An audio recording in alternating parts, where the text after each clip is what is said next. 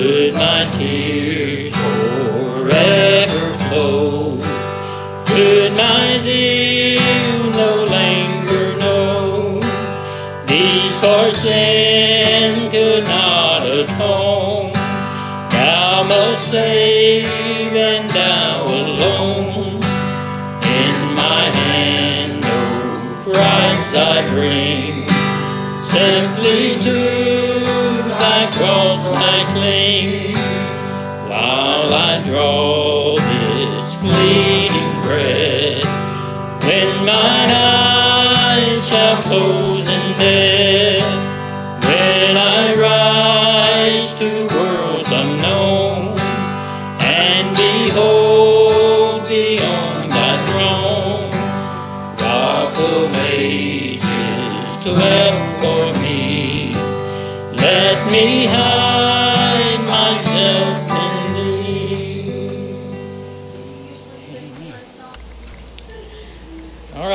and get started. As always, it's good to see each of you. Welcome to Sovereign Grace Baptist Church in Pensacola, Florida. We may be small, but praise God, we're large in truth. It's a very important thing. A lot of times we ask the Lord to let us grow, and He does, and we don't recognize it. Because maybe there aren't more people here, but there's more understanding in His Word. There's more enlightenment in His Word, and application, more application to us in our minds of how, again, to think, how to think, how we should think, how we should act, how we should be, as we are being conformed to His perfect image. All right. Last week we talked about uh, adoption, how we are adopted into the family of God, and how God has predestinated us to be adopted into the family of God. And we talked about how solid uh, that legal term of adoption is. It really does place all the responsibility of that little life, we'll say, if we're adopting a, a little child, on the parent. All of it. The same is true with us. We have been adopted into the family of God. We are God's daughters and sons. We are His children, adopted in, and yes, just as important, just as meaningful as are the original children or the children of Jacob or Israel. All right? We also looked at how we are grafted in to life, and I'm going to go over this quick so we can go on further. Uh, But I did show some trees up here. And I showed that where a graft has taken place, and there again we are grafted into the family of God, that the tree is wounded. A slice is taken out of the side of this existing tree. And certainly that is relevant when we see the Lord Jesus Christ hanging on the tree of Calvary, isn't it? It really is. Anything that draws our attention to Jesus Christ and His sacrifice on the tree of Calvary for our spiritual lives matters. It's important. It's worth looking into. It's worth talking about. It is implied on purpose in God's Word. When that graft uh, is taking place, we talked last week a little bit about when you, uh, well, I do a lot of woodworking. My brother Gene likes woodworking too. And you can look at the grain in the tree and realize that it's like arteries feeding the rest of the tree the nutrients that it needs. The same thing is true with the children of God. How are we spiritually nourished? How do we get the nourishment to grow and to produce fruit? When a tree is small and it first comes up, it doesn't have what it takes to produce fruit. Why? Because it is as a child who is in need of leadership, uh, enforcement as far as nutrition goes. So the little tree can grow up. It needs nourishment. All right. We looked at how our life is grafted into the life of Jesus Christ.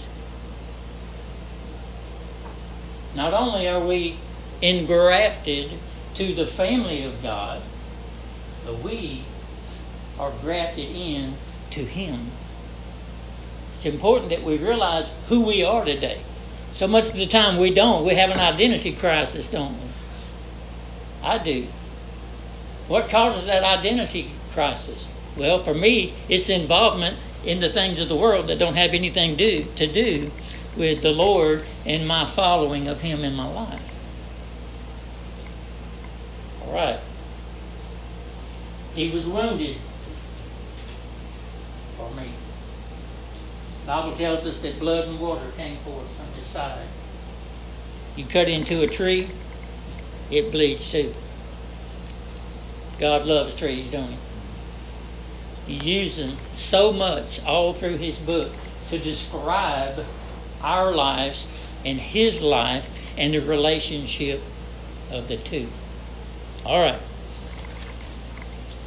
We were as a wild tree, and we saw that Romans eleven twenty-four, that from a wild nature we have been transformed and grafted into a new nature.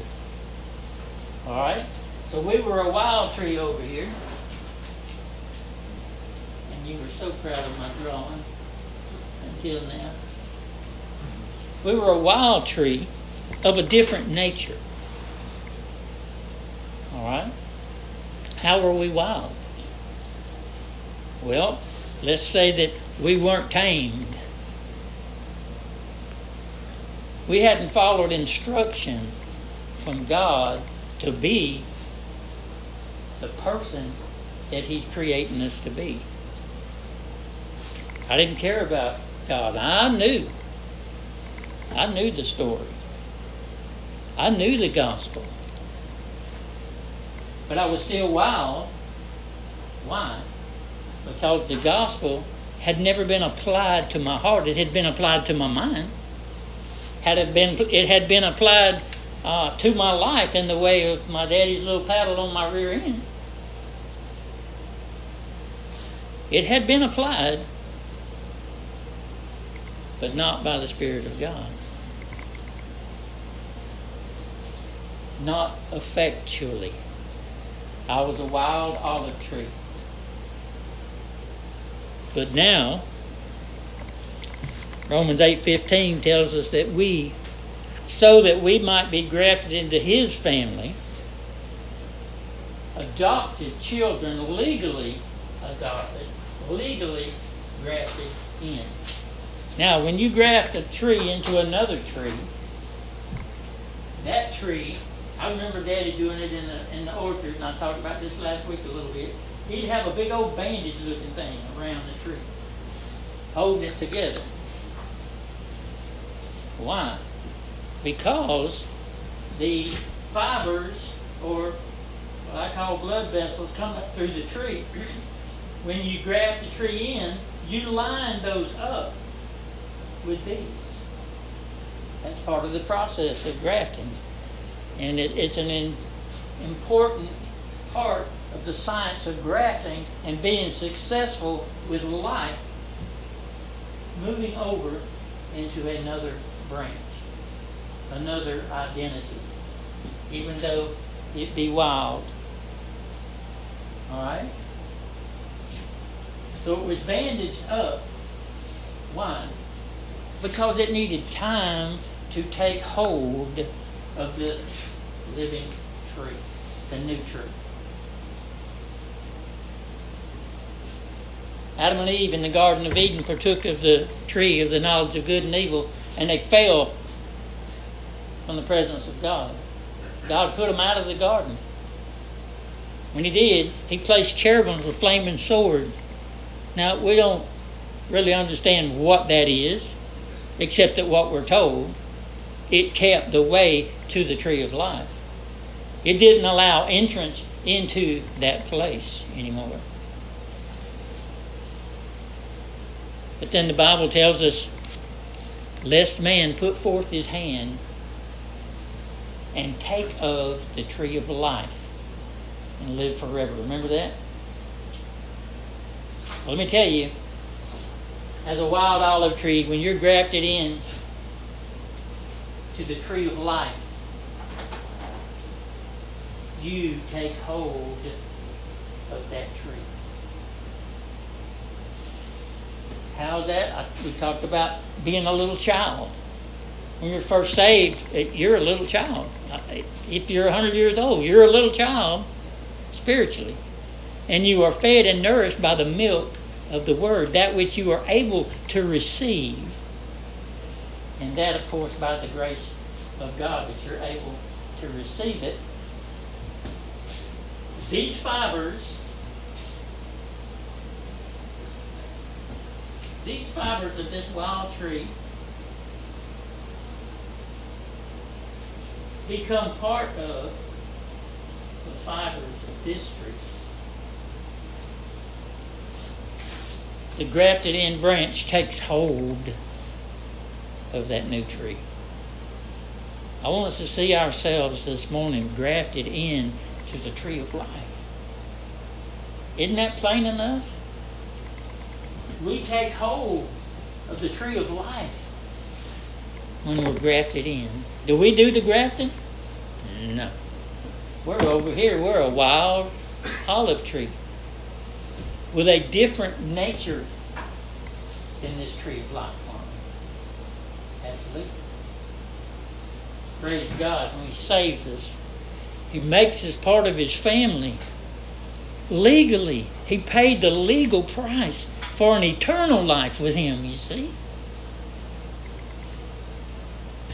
It makes me rejoice because He did it for me and He did it for you. And I didn't deserve it. I deserved to stay wild over here and die in my trespasses and sins. But He loved me anyway in spite of the nature I had. He loved me anyway. And He grafted me in to the tree of life. So important, I think, that we get a grasp on the fact that, and we're told over and over, Paul repeats it, we are in Christ Jesus. He is in us. He and the Father are one. We are one with Him. We're connected, see? Praise God, because when we were wild, we weren't connected. We were disconnected. We needed that connection. But we were unable to do what we're told in Genesis that we must do, and that is to put forth our hand and take hold of the tree of life. But we've been changed. He quickened us. He made us alive. He changed our nature. He gave us a new nature. Now we're able to grow in Him and produce fruit. Now we are living where? In the tree of life. We are living in Jesus Christ. What a great Savior He is. I'll tell you, it's amazing. All right. Now turn with me to Acts. I don't think we've been anywhere yet. To Acts. I think it's Acts ten ten. Acts chapter ten.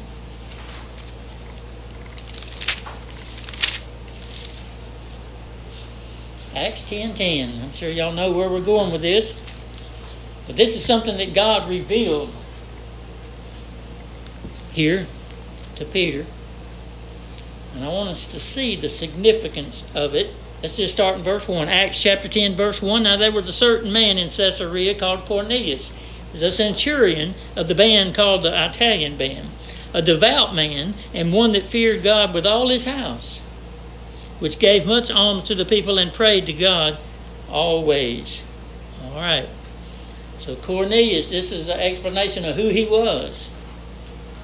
He was God's servant, wasn't he? Absolutely. He prayed to God always. Verse three says, he saw in a vision, evidently about the ninth hour of the day, an angel of God coming into him and saying unto him, Cornelius. And when he looked on him, he was afraid and said, What is it, Lord? And he said unto him, Thy prayers and thine alms are come up for a memorial before God. And now send men to Joppa and call for one Simon, whose surname is Peter. He lodgeth with one Simon a tanner, whose house is by the seaside. He shall tell thee what thou oughtest to do.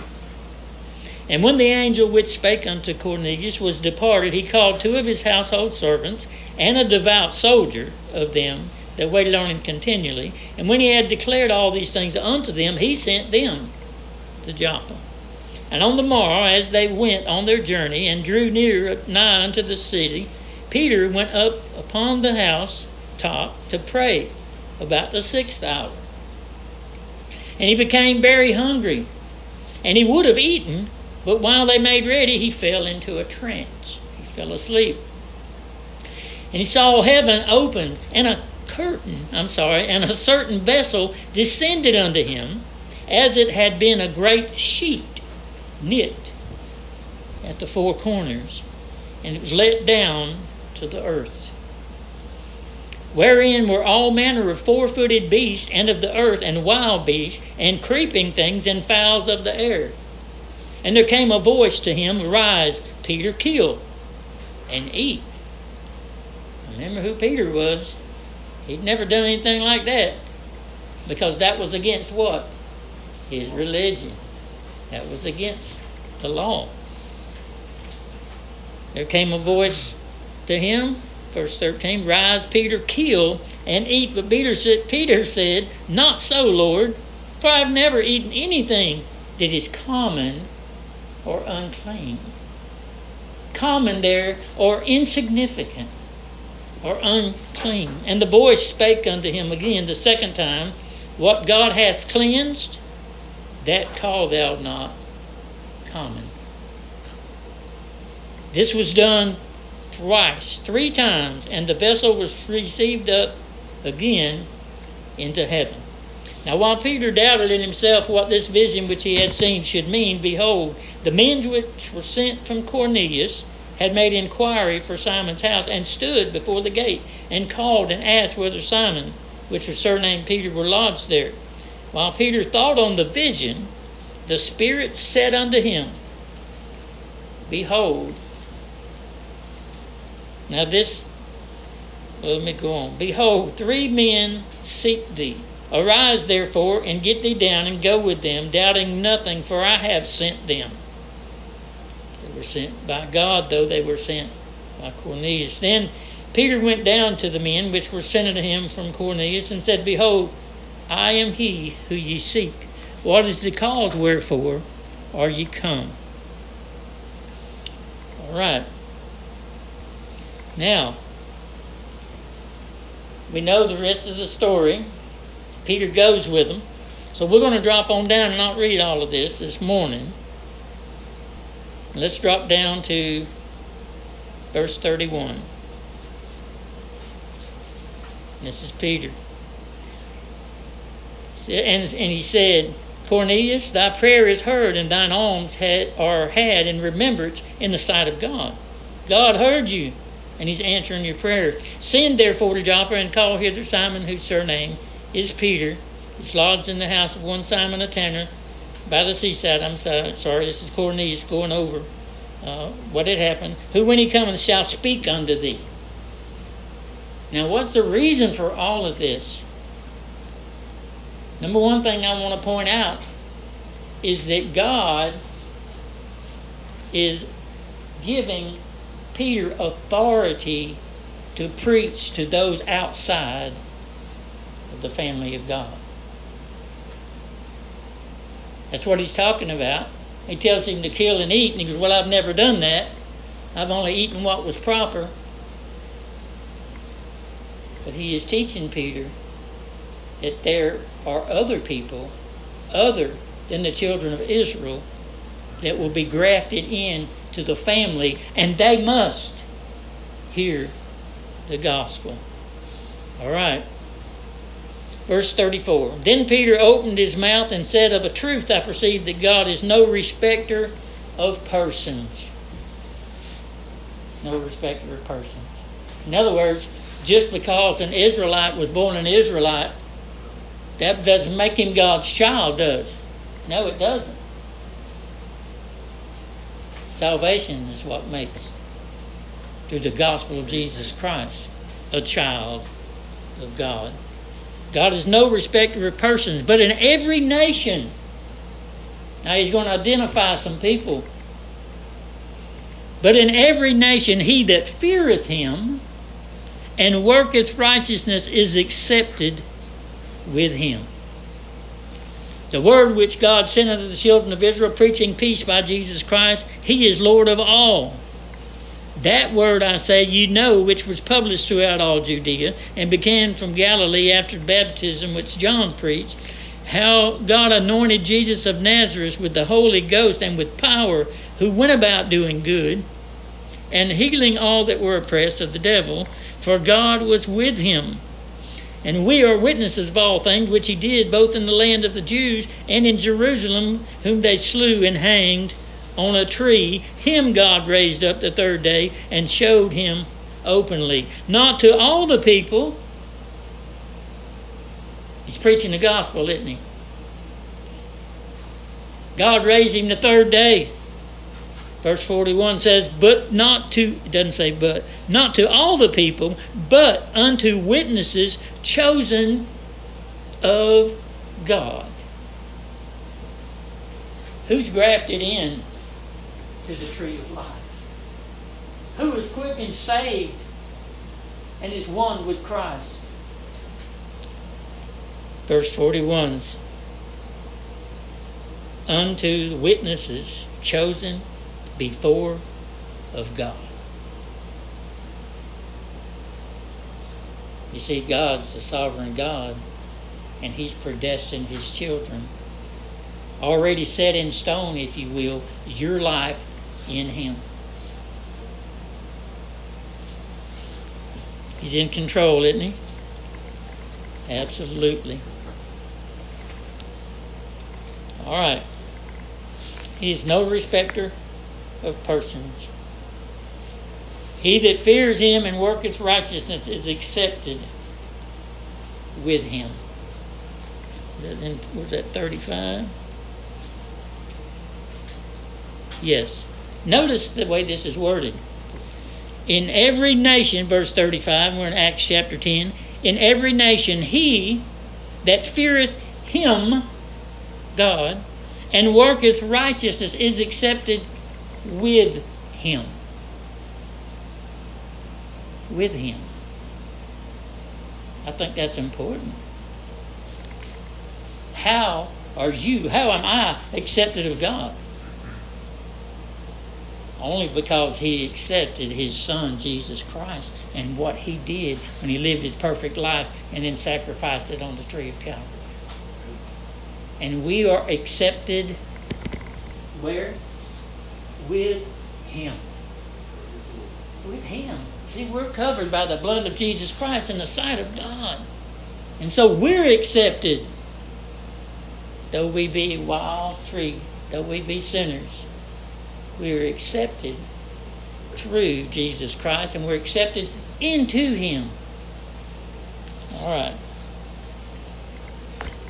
Now, in James chapter one, James chapter one, right after Hebrews.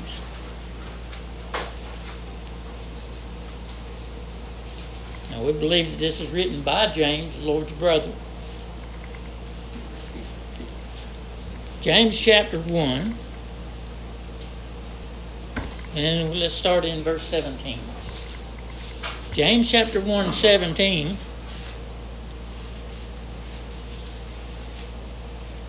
James is careful to give God the credit for all good things. Every good gift and every perfect gift is from above and cometh down from the Father of lights, with whom is no variableness, neither shadow of turning. Of his own will begot he us with the word of truth, How were you saved? The Holy Spirit of God applied the gospel of Jesus Christ to your heart. That's how. You were quickened, made alive by the Spirit. Of His own will beguiled He us with the word of truth, that we should be a kind of first fruits of His creatures. Wherefore, my beloved brethren, let every man be swift to hear, slow to speak. I need to work on that one. Swift to hear, slow to speak, and slow to wrath. For the wrath of man worketh not the righteousness of God. Wherefore, verse twenty-one, lay apart all filthiness and superfluity of naughtiness, and receive with meekness the engrafted word. The engrafted word,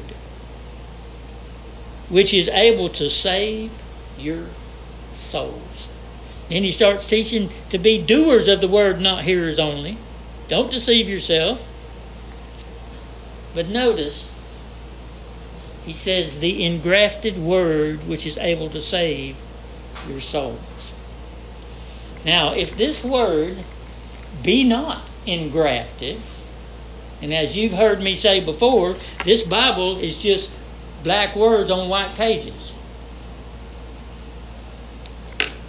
Its meaning is not received unless it be engrafted.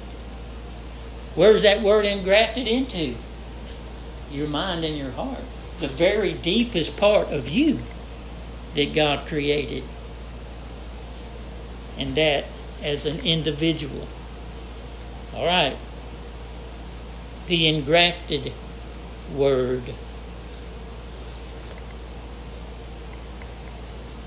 All right, let's look at Psalms one. Psalm one.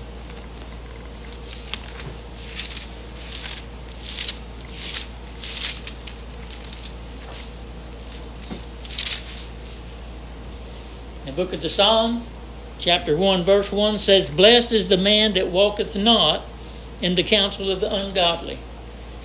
I talked about us being a wild olive tree before we were saved. Where did we walk? We walked in the counsel of the ungodly, didn't we? Absolutely. But blessed is the man that walketh not in the counsel of the ungodly, nor standeth in the way of sinners, nor sitteth in the seat of the scornful. But his delight, our delight, is in the law of the Lord, and in his law doth he meditate day and night. This is a characteristic of a changed life, isn't it? This is a characteristic of a life in Jesus Christ grafted into the tree of life. Now, verse three says, and he shall be like a tree. He shall be like a tree that's planted by the rivers of water, that bringeth forth his fruit in his season, his leaf also shall not wither, and whatsoever he do shall prosper. His leaf shall not wither. That tells me that this life's eternal. This tree, this living tree that he's describing, it's us. And this life is eternal. His leaf will not wither, shall not.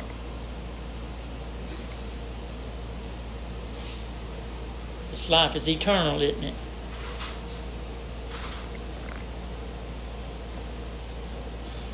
Also in Jeremiah seventeen. Let's see if I can find Jeremiah seventeen.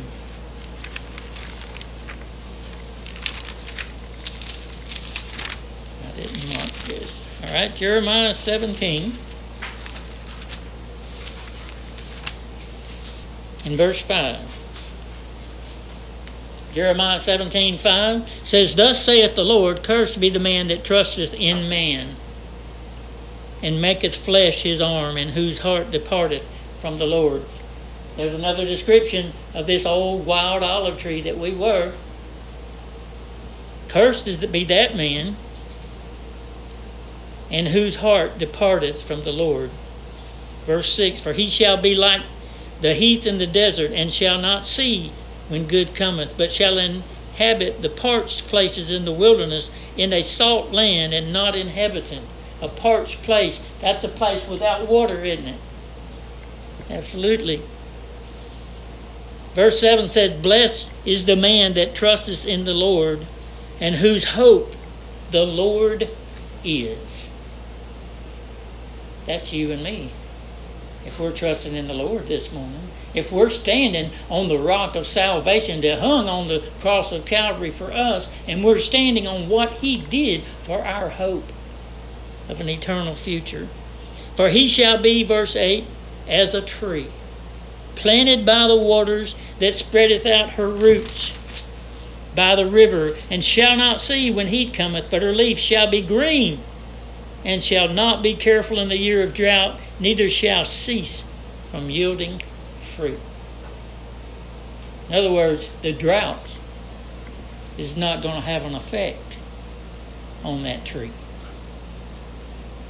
We're in a spiritual drought in this world today.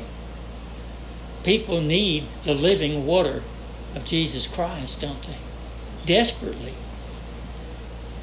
We desperately need it. We are a tree firmly planted by streams of living water. Firmly planted. That's because we're planted by God, you see. Our heart was changed and became good ground because the Lord now resides there in the Holy Spirit. We were planted in this good ground. All right, still in the book of Jeremiah. Turn over to chapter two.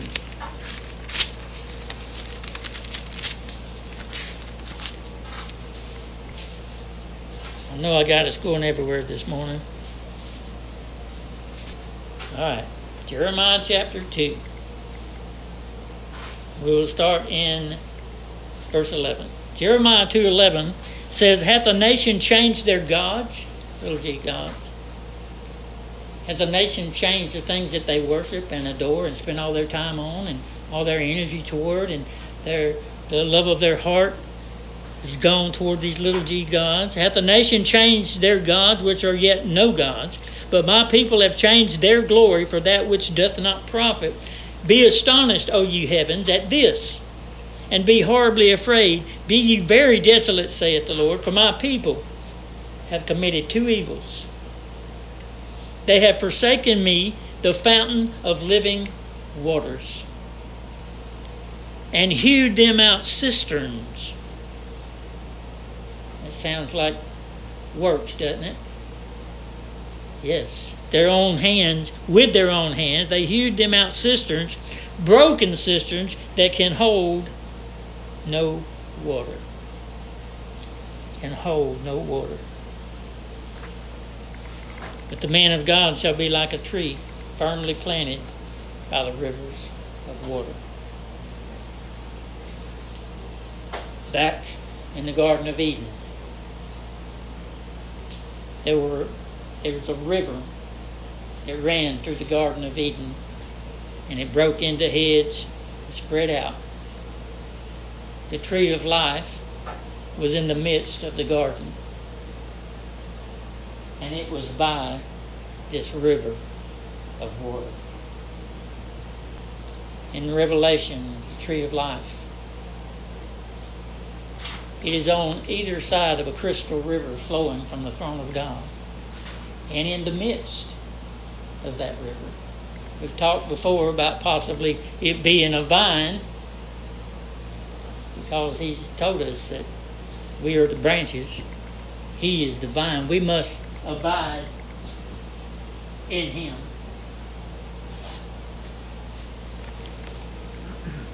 There's water of life coming from the throne of God.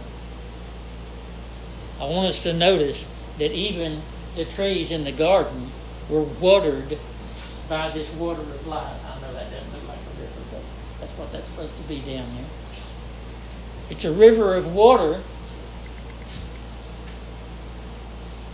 which the trees send their roots out to, and pick up life-providing water. The Bible tells us that we are cleansed by the washing of the water of what? The Word of God, right? The Word of God. In Exodus, over in uh, chapter seventeen, uh, in Psalm one fourteen, we see that God opened a rock in a desert place for the children of Israel. You remember that? They were obviously going to die. You, you can't live without water. They were in a desert, and there was no water to be had. But God opened the rock. And the psalmist tells us in one fourteen eight that the waters gushed out. They weren't running up there with the buckets and getting drops out of the rock. It gushed out, and it says they ran in the dry places like a river. Like a river. That water of life. You see, it's the Spirit of God that proceeds from the throne of God as a crystal river and brings life to the tree of life that dwells on either side and in the midst of that river.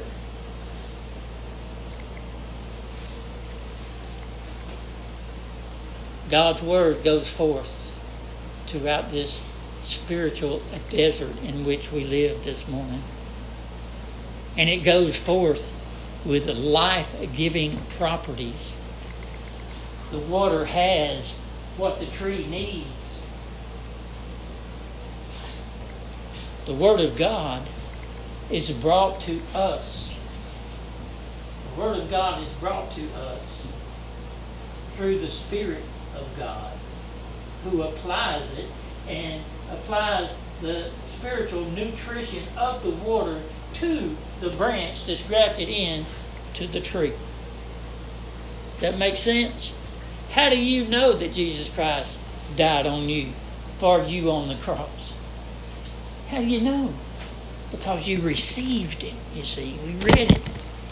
Because you received that spiritual knowledge, that saving knowledge, that powerful knowledge from God Himself. That's the only way you receive it. And now, remember, your leaf shall not wither. So eternally, you're going to be spiritually fed the Word of God. And it's going to be applied to you in your need and for your need forever. Well, is He a great Savior? What a Savior. I'll tell you. Peter preached the gospel of Jesus Christ. He preached that God raised Him from the dead the third day. The Spirit of God came upon those that He preached to. That's what's happening today. That's why God calls simple, plain old people like me to pre- preach the gospel of Jesus Christ. So it'll be obvious that it's His power that quickens the heart, not the preacher, not those that tell the story, but it's God that worketh in you and through you to save souls, to provide living water to those who live in a dry and dusty world and are in need of Him. He's a great Savior. He was that rock in the wilderness. You see, spiritual life comes forth from Him. And like the psalmist tells us in Psalm one fourteen eight, it gushes out like a river. And all of God's children live from it and are kept and sustained every day by the Word of God. It's so powerful. When the Holy Spirit uses it and applies it to your mind and your heart, it's life-changing like you can't even explain. Because we just can't conceive of the greatness and the marvels of such a Creator. He's always known you. He describes in His Word exactly what He's done for you and how long it'll last. And that is into all of eternity. If there's such things as a trillion, trillion, trillion, we'll just begin to find out about Him after that many years. Praise God for His Word. We do ask that the Holy Spirit applies it today, that it will be effectual in our lives. Or we need it, and God's provided it for us. Why would we not partake of the life that He's given? Oh, we do. And we give Him all honor and praise and glory, because He is able to keep that commitment that I've made to Him. Did you get that? He's able to keep it. And He's promised to. What a Savior.